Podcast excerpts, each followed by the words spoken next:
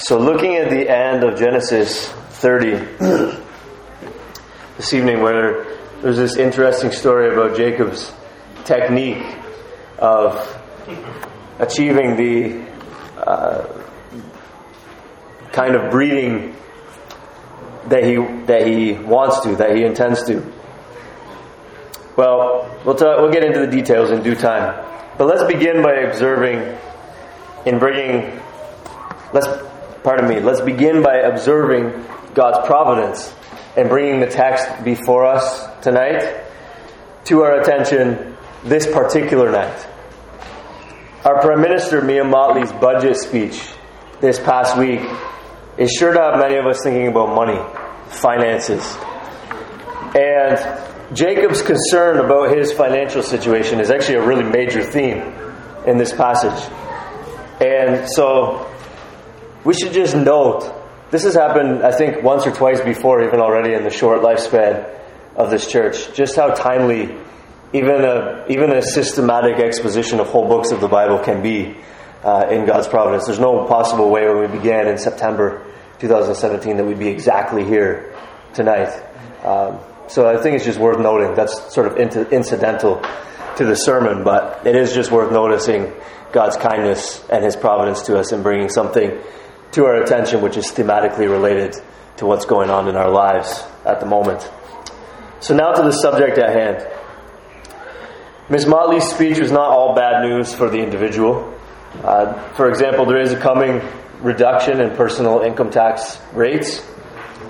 However, there definitely were some measures announced which are intended to help the country as a whole, and yet will nevertheless impact the individual adversely, in the short term at least.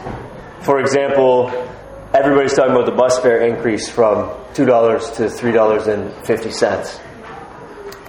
Perhaps as you consider these things, you're feeling as Jacob did in verse 30 of this passage when shall I provide for my own household also? You feel like you're working hard and your employer's profiting. You feel like you're working hard and your country's profiting. Hopefully, that will be the case over the next number of years, that indeed there will be an economic turnaround. But you may be asking yourself, when will I be able to do something for my own household?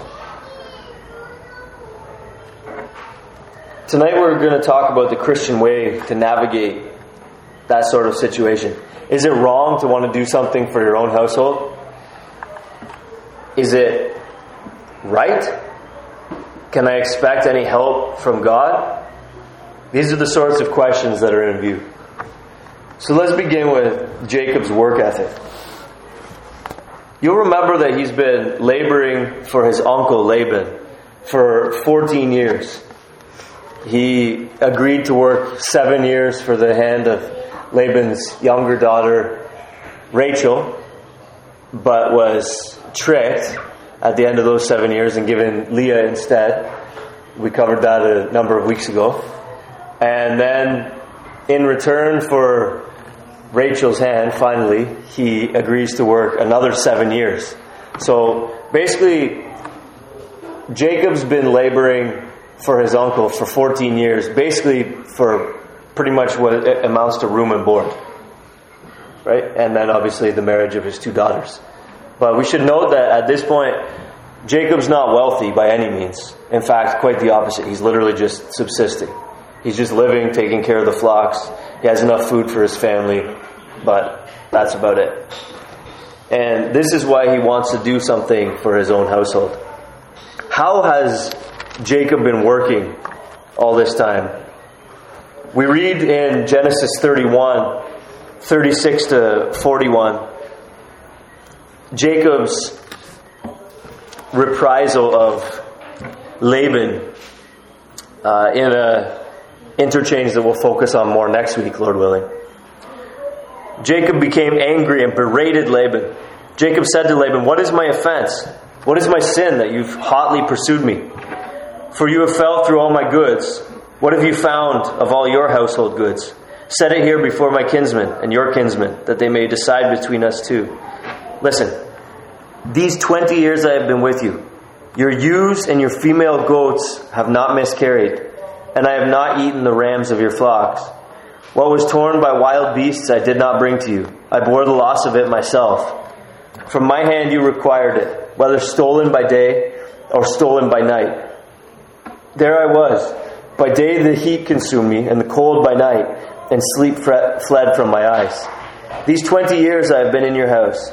I have served you fourteen years for your two daughters, and six years for your flock, and you've changed my wages ten times. Jacob bore the heat of the day regularly, but was on call 24 7, as he tells it here, which meant that he delivered all the livestock young. Any problem that came up at night was at him. He was dealing with the predators of the flocks. Everything that had been torn by wild beasts was at him. He was on call 24 7. He bore all the liability, it appears, for the flocks that he was caring for, which is why he says sleep fled from his eyes. He's out there working by day, but at night, everything's at him when stuff comes up. Do you feel like sometimes like this is the story of your life? In Canada, society is much more 24 7. And I've known a number of people to work two jobs, either one full time and one part time, or perhaps even more than one part time job on the side. Or I've known people to even work a couple of full time jobs, trying to make ends meet, trying to improve their family situation. I know even though the society is not 24 7 the same way, I know there are many in Barbados who work long hours, who are even stringing together a couple of different jobs, trying to make things happen, or trying to make ends meet. So I know that whether in Canada or here, our situation is different from Jacob's, but we can in some way relate to that feeling where you're just working hard all the time. It just feels like your life is just work. Even if you have just one full time job, you know how it feels to work hard day after day, week after week, trying to make ends meet or trying to improve your financial situation. I'd speak about parents here too, because that's definitely a 24 7 kind of thing. But unfortunately, we don't get paid for parenting. And so that aspect is, um, that's the aspect that's primarily in view here tonight, so it's not really as relevant. But I think we can kind of relate to where Jacob's coming from, or at least we can, we can understand, even if it hasn't been directly our experience, where he's coming from.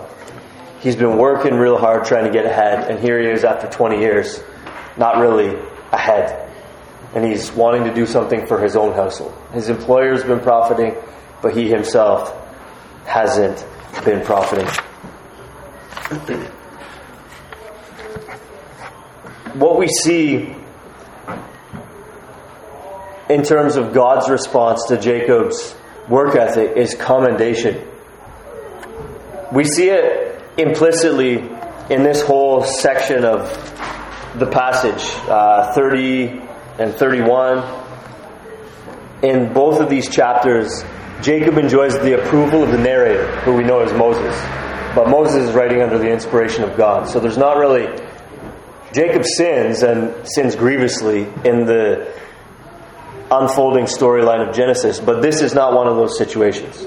His work ethic, in terms of his dealings with Laban, is not one of the things that he's reprimanded for or frowned upon because of.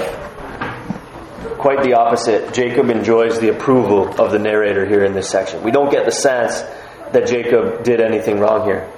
In fact, in just after the section I read to you in chapter 31, in verse 42, Jacob says, If the God of my father, the God of Abraham, and the fear of Isaac had not been on my side, surely now you would have sent me away empty handed. God saw my affliction and the labor of my hands and rebuked you last night. So we get the sense actually from this passage that uh, Jacob is commended by God.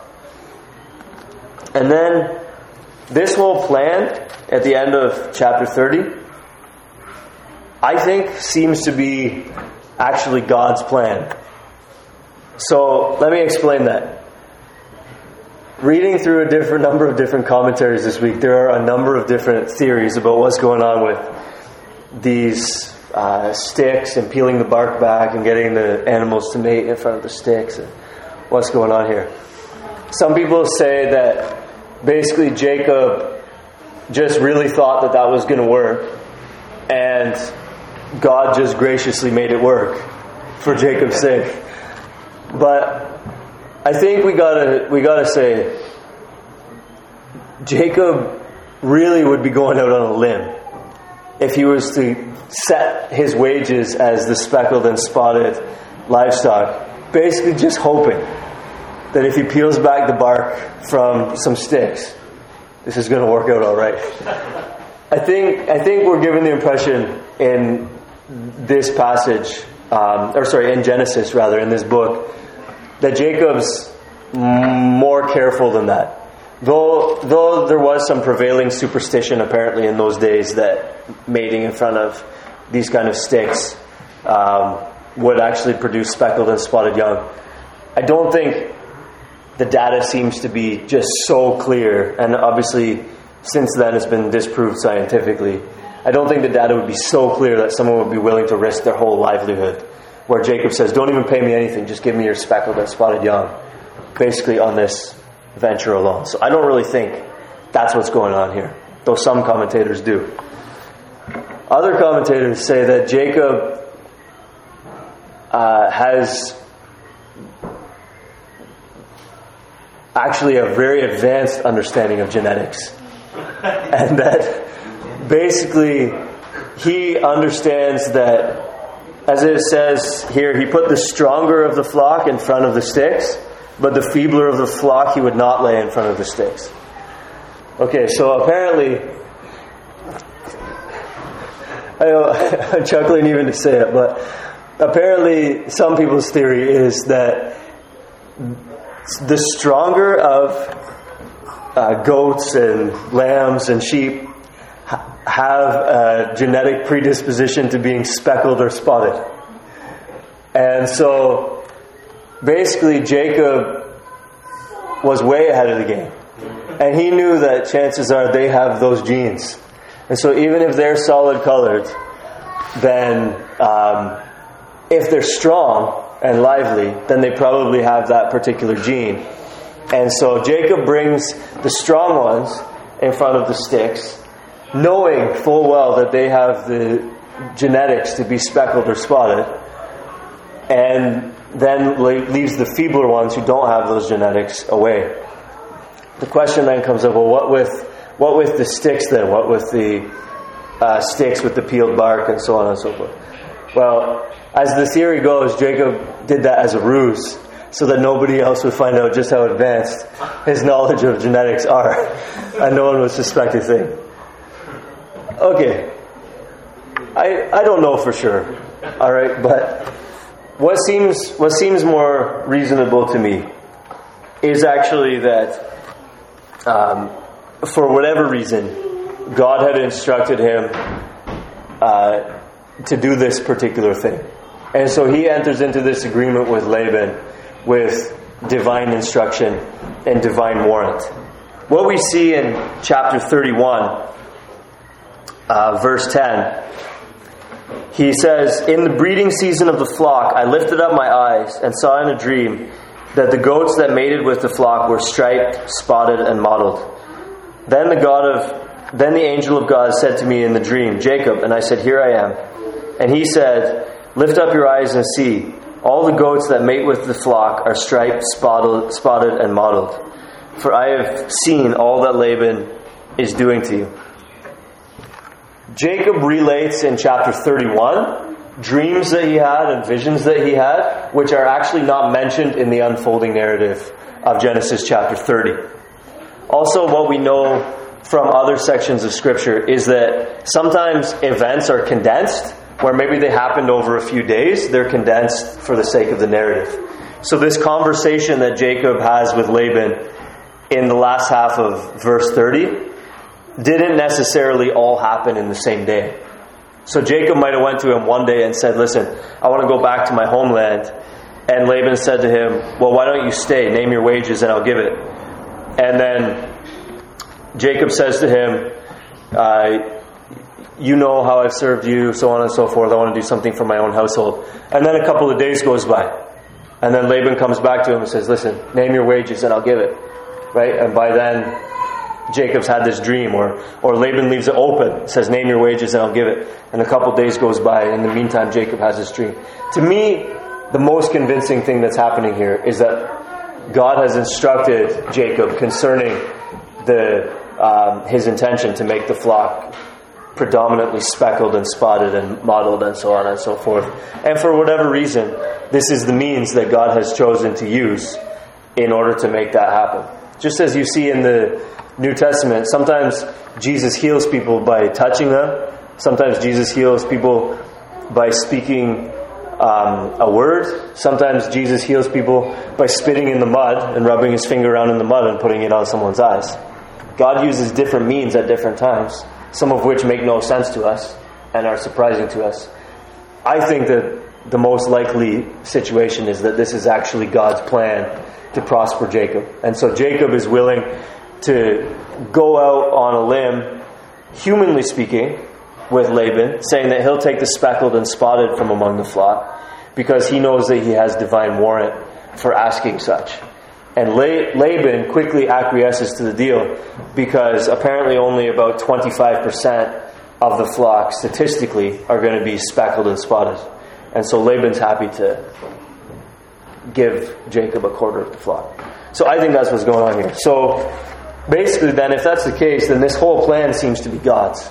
So again, what you see is God's commendation of Jacob's labor, God's commendation of Jacob's toiling in the heat of the day and uh, being on call 24 7 and so on and so forth. God is helping Jacob out here in this situation. God approves of Jacob's toil over these 20 years. It is possible to overwork. So don't hear me wrong. It is possible to have an undue focus on working and, and earning, work idolatry or an idolatry of money or whatever. That is possible, but that doesn't seem to be what's going on here in this section of Scripture. It seems rather that Jacob's work over these 20 years is actually just an instance of good work ethic. And so God commends him here in this section, and the rest of Scripture implicitly commends Jacob too, though uh, other passages are not speaking directly to Jacob's work ethic. Consider Colossians chapter 3 and verse 23 in which we read that whatever we do, we are to work heartily as for the Lord and not for men. Or Ephesians chapter 4 and verse 28. Let the thief no longer steal, but rather let him labor, doing honest work with his own hands, so that he may have something to share with anyone in need or Proverbs is chock full of good stuff about work. Consider just a few examples Proverbs 21 and 25. The desire of the sluggard kills him, for his hands refuse to labor. There was a young man who I used to attend a church that I pastored, and you can ask me about the full story later, but to make a long story short, he got angry at me one time and smashed my computer. and um, so the church bought me a new one, but we thought that it would be helpful for him to try to make reparations, um, just part of his own journey of growth and repentance. And so we, he was, he didn't have a lot of money um, so we tried to provide some work for him to do around the church where he could kind of work off the debt. But he said he didn't like to get sweaty. so he refused to do it. So, listen, there are people whose hands refuse to labor. Right? The scripture speaks well of a good work ethic. The scripture speaks well of not refusing to labor, but engaging in labor. Proverbs chapter 12 and verse 11.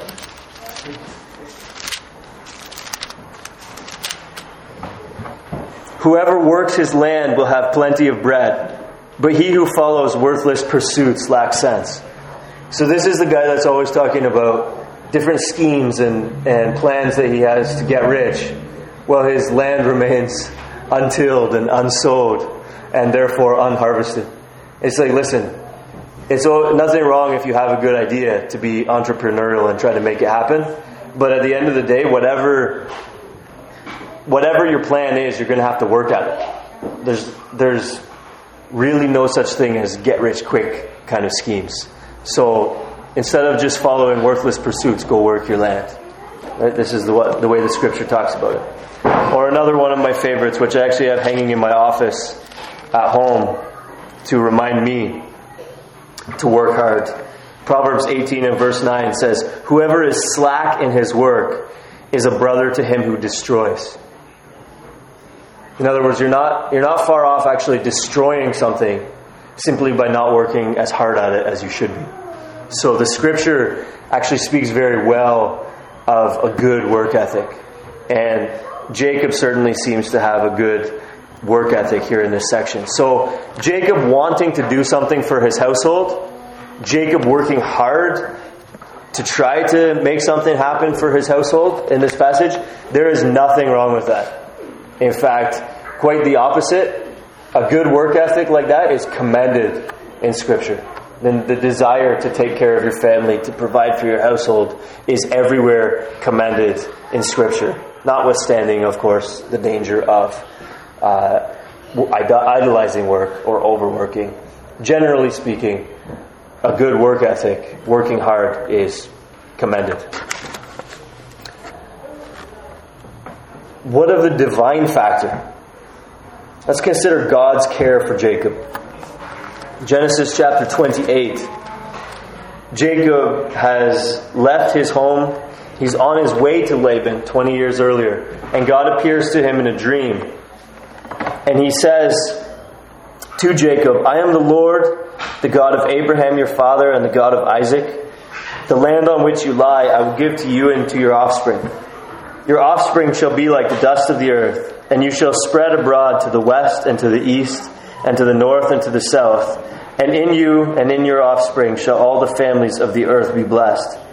Behold, I am with you, and will keep you wherever you go, and will bring you back to this land for I will not leave you until I have done what I have promised you. God had promised to care for Jacob 20 years earlier. And in fact, he promised to care for him consistently without any gaps, without any lapses of time. I will not leave you, he says, until I have done what I have promised you. So God had promised to be consistently, continually, continuously caring for Jacob. And though the years had gone by, those 20 years had gone by without material gain, such that 20 years later, Jacob is saying, When am I going to do something for my household? Though that 20 years had gone by without material gain, God had not forgotten his promise. We know that God is not a man that he should lie, nor a son of man that he should change his mind. We know that he's good on his word. We see even in Genesis 31 and verse 3, the Lord speaking to Jacob, saying, Return to the land of your fathers and to your kindred, and I will be with you. These are bookends around the incident that we're looking at tonight Genesis 28 and Genesis 31. God is most certainly with Jacob, and in fact has been with Jacob throughout these 20 years. It's within the paradigm of God's care for Jacob that God provides materially for him in this passage and in abundance. We know, whatever is the case of whoever was the originator of the plan, even if it was Jacob's advanced understanding of genetics or Jacob's naive optimism about speckled and spotted, even if God didn't have his hand in the origination of the plan here in Genesis 30, we know that it was God who blessed Jacob by causing the flock to bear speckled and spotted and mottled young, because we read that in Genesis 31. Within, it's within the paradigm of God's care for Jacob that he blesses him with material gain in this section. So, Jacob experienced poverty, and under God's care, eventually experienced prosperity in turn. Jacob was poor and then became rich. Alright, now at this juncture, you might think that I'm going to tell you to be patient and keep working hard and that God will eventually prosper you too. But if so, you're wrong. I wouldn't dare tell you such a thing. The takeaway, the takeaway is this. The takeaway is this that you ought to stay the course of hard work and diligence it's not wrong to desire to provide something for your own household, to do a little something for your own household. You should stay the course and provide, and trust God to provide whatever He thinks is best for you. As God cared for Jacob, so He cares for us. We saw when we looked at Genesis 28 that uh, the ladder which stretches from heaven to earth is actually fulfilled ultimately in Christ. It's a picture of He who bridges heaven and earth, the connection place between God and man. In John chapter 1 and verse 51, Jesus applies that passage to himself. It says, You're going to see angels ascending and descending, not on Jacob's ladder, but on the Son of Man, which is himself. And so, Jacob's vision of God coming down from heaven to earth to him, to be with him for his good, to care for him by means of this ladder is a picture of what we experience in Christ Jesus that God has come from heaven to earth to be with us for our good. The same way that God cared for Jacob, so he cares for us. What that looks like, however, may vary even as it did with Jacob. Just as God provided abundant material possessions within the paradigm of his care for Jacob, here in this passage in Genesis chapter 30, God had withheld material possessions from Jacob for 20 years. Also, within the paradigm of his care for Jacob. The point that we should take away from this passage is not that God cared for Jacob and so he made him rich, and since God cares for us, he will also make us rich. That's not the point that we should take away from this passage. Rather, the point that we should take away from this passage is actually that God cared for Jacob well sleep fled from his eyes. God cared for Jacob well his wages were changed ten times. God cared for Jacob well losses to Laban's flock were unfairly charged to him.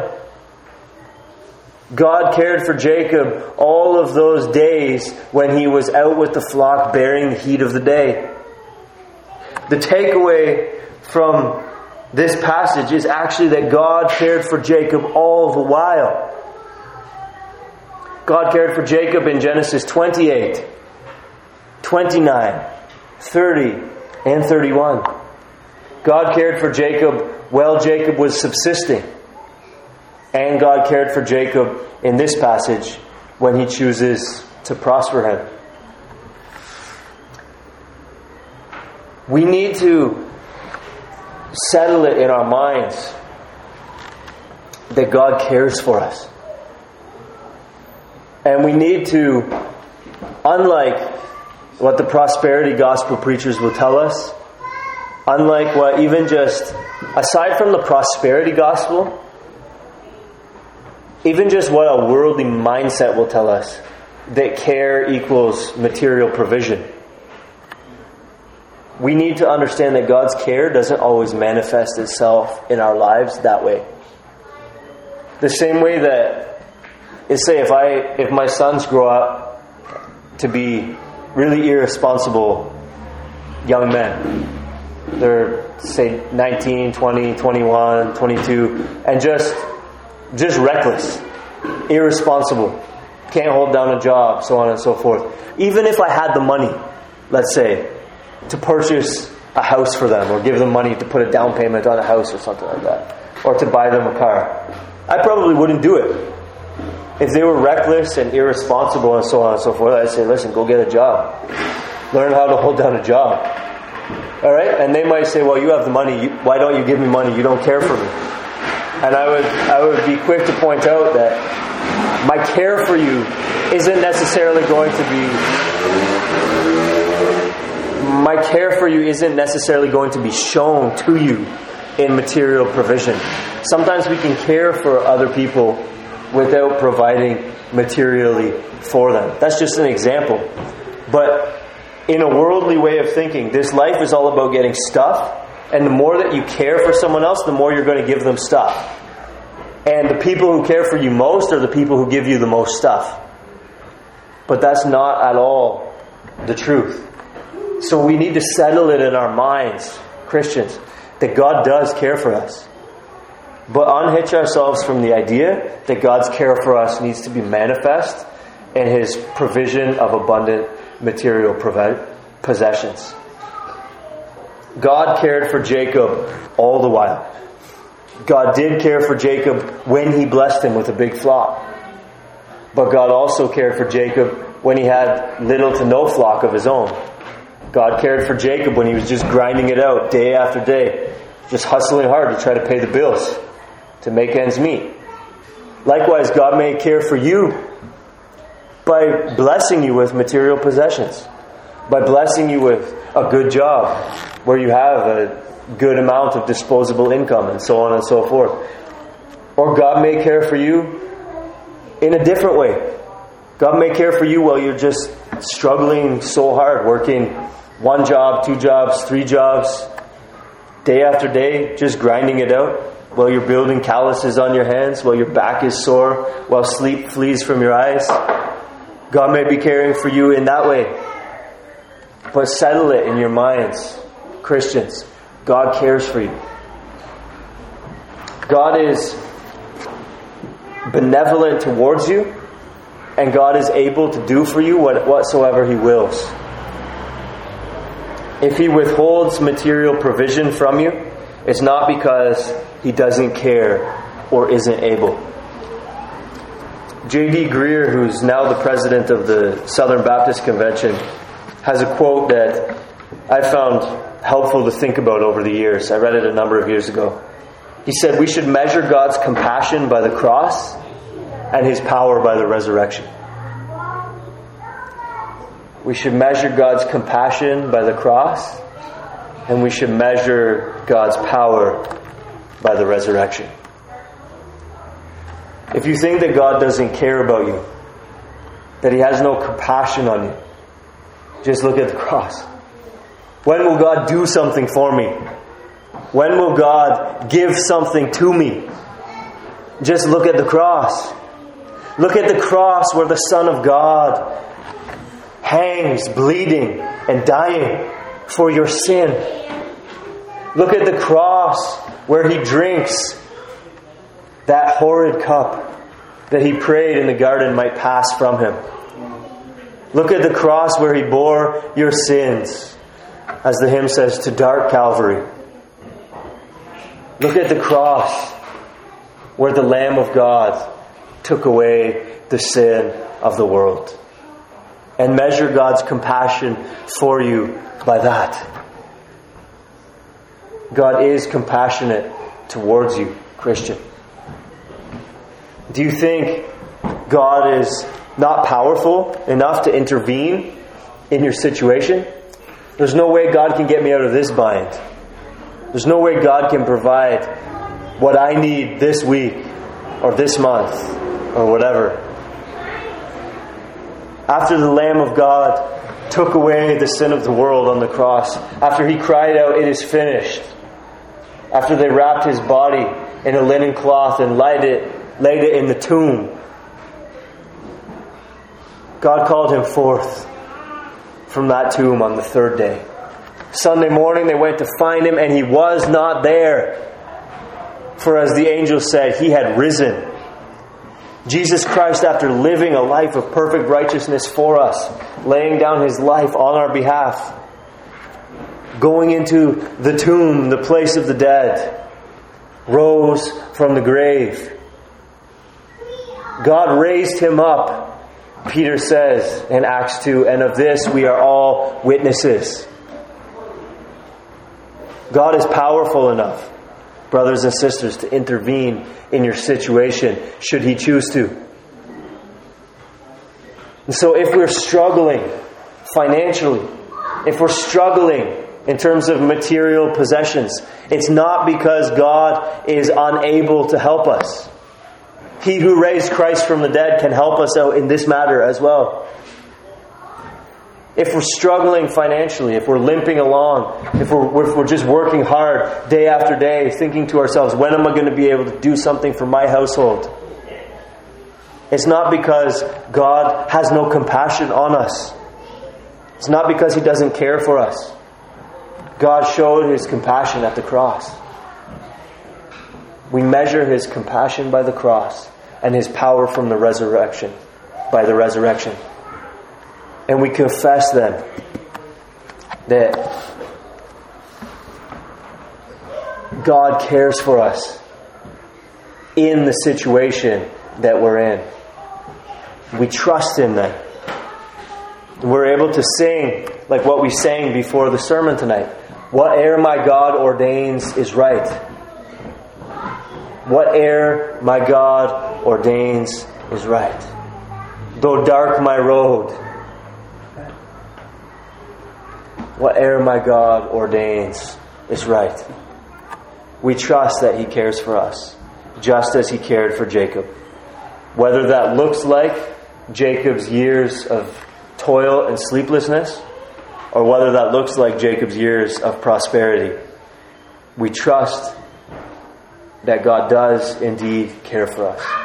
That He has come down Jacob's ladder, so to speak, in Christ to be with us for our good.